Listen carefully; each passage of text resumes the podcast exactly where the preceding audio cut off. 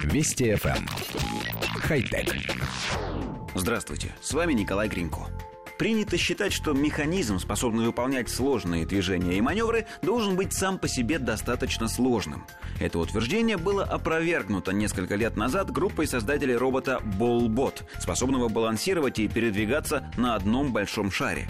Недавно группа его создателей вернулась со своим новым творением – роботом Simbot, шар которого представляет собой ротор асинхронного электрического двигателя. За счет этого конструкция робота упростилась до самого минимума, и в ней насчитывается всего одна движущаяся часть.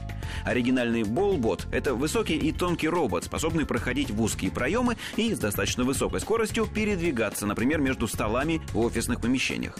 Однако конструкция содержала ряд серьезных недостатков. В ней присутствовало большое количество движущихся механических узлов, некоторые из которых, например, ролики, вращающие шар в разных направлениях, быстро изнашивались и требовали достаточно частой замены.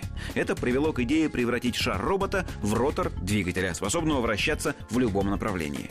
Шар, на котором стоит новый робот Симбот, представляет собой железную сферу, заключенную в оболочку из меди. Вокруг этого шара расположены шесть неподвижных статоров, намотанных на сердечниках из слоев трансформаторной стали. Синхронизированная работа этих статоров создает магнитное поле очень сложной формы, которое заставляет сферический ротор вращаться в необходимом направлении.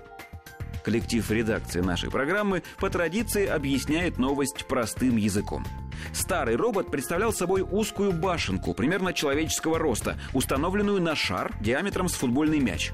Для вращения шара раньше использовали несколько электродвигателей и направляющих роликов, которые быстро выходили из строя. Теперь стальной шар вращают во все стороны магнитным полем, то есть подвижная часть у робота отныне только одна – этот самый шар.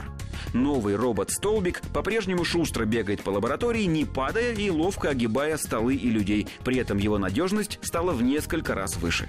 В целом, вся эта картина немного напоминает робота-официанта на одном колесе из мультфильма «Тайна третьей планеты», но вот только манипуляторов у него нет, и столики он не обслуживает. Нам же кажется, что подобный подход, упрощения, нужно применять в любой технике, например, в автомобилях. Достаточно легко представить себе машину, стоящую на четырех вот таких шарообразных колесах. В идеале у нее будет всего четыре движущихся элемента, ну или пять, если прибавить сюда вращающийся руль, ну и его можно заменить тачскрином. Степень надежности автомобиля многократно повысится, а счета за его ремонт, соответственно, многократно понизятся. Хотя... Вести FM. Эм. Хай-тек.